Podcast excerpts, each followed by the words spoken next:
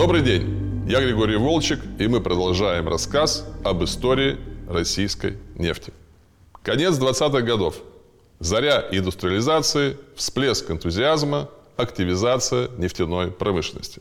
В отличие от других регионов СССР, освоение нефтяных богатств автономной области Коми-Зырян, ныне это Республика Коми, было решено проводить исключительно руками заключенных.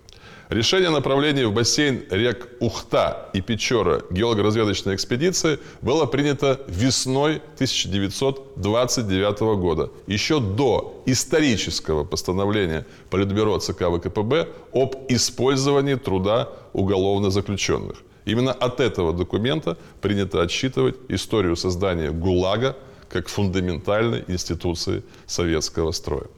Нефтеразведочная экспедиция была сформирована из заключенных печально известного Соловецкого лагеря особого назначения – «Слон». Геологическую службу возглавил бывший заместитель директора геологического комитета, а ныне заключенный Бутырской следственной тюрьмы Николай Тиханович. Общее руководство осуществлял, естественно, чекист Яков Мороз. Интересно, что к пункту приписки в устье реке Чибью зеки-геологи прибыли на знаменитом пароходе «Глеб Бокий», возившим арестантов на Соловки. Кое-какая инфраструктура в Чибью имелась. До революции здесь находился промысел бывшего русского товарищества «Нефть», оснащенный паровой машиной и буровым станком. Кроме того, в Чибью располагался керосиновый заводик, вывезенный с соседнего варваринского промысла, ранее принадлежавшего инженеру Гансбергу. Соцкультбытом дело обстояло значительно хуже, и поэтому зэки первым делом начали заготовку леса и строительство жилых бараков, бани и пекарни. Для всех категорий трудового спецконтингента был установлен 12-часовой рабочий день. Скважина, пробуренная товариществом нефть до революции 12 лет назад, оказалась продуктивной. И после небольшого ремонта она дала приток нефти, использовавшийся в качестве печного топлива. Кроме того, за год была пробурена новая разведочно-эксплуатационная скважина, давшая легкую нефть с глубины около 400 метров.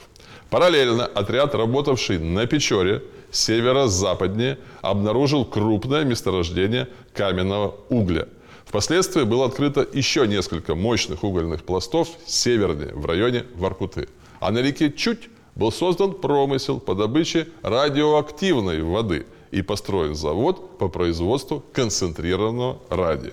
Как видим, земля Коми очень богата природными ресурсами.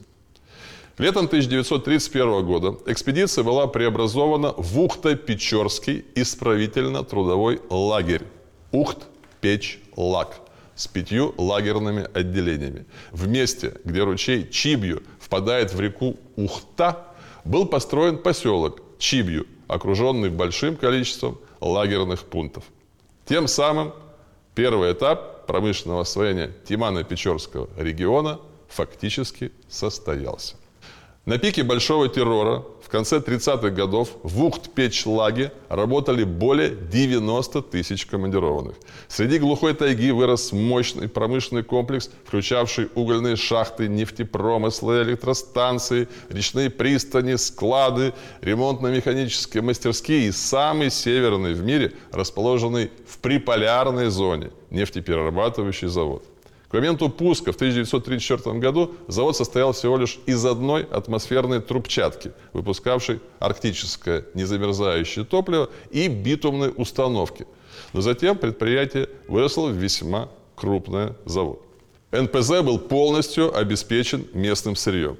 В 1932 году в 25 километрах от Чибью была обнаружена мощная залежь тяжелой, высоковязкой битуминозной нефти – Геологические запасы составили гигантскую по тем временам цифру – более 130 миллионов тонн. В 1935 году началась эксплуатация месторождения, которое получило название Ярикское. В 1935 году началась эксплуатация месторождения. Сначала стандартным скважинным способом, а с 1939 года – шахтным, что сделало Яригу уникальным для мировой нефтянки промыслом. Еще одно проявление уникальности. Сегодня, несмотря на 85-летнюю историю эксплуатации, добыча на Яриге не только не падает, но и имеет тенденцию к росту. Совсем недавно утвержден проект трехкратного увеличения добычи из ярикских нефтяных шахт. Кстати, кроме нефти, в Ярикском кварцевом песчанике обнаружено повышенное содержание лейкоксена, титановой руды, добыча которой ведется с 1966 года. Но главным ее богатством и тогда, и сейчас является, конечно же, нефть.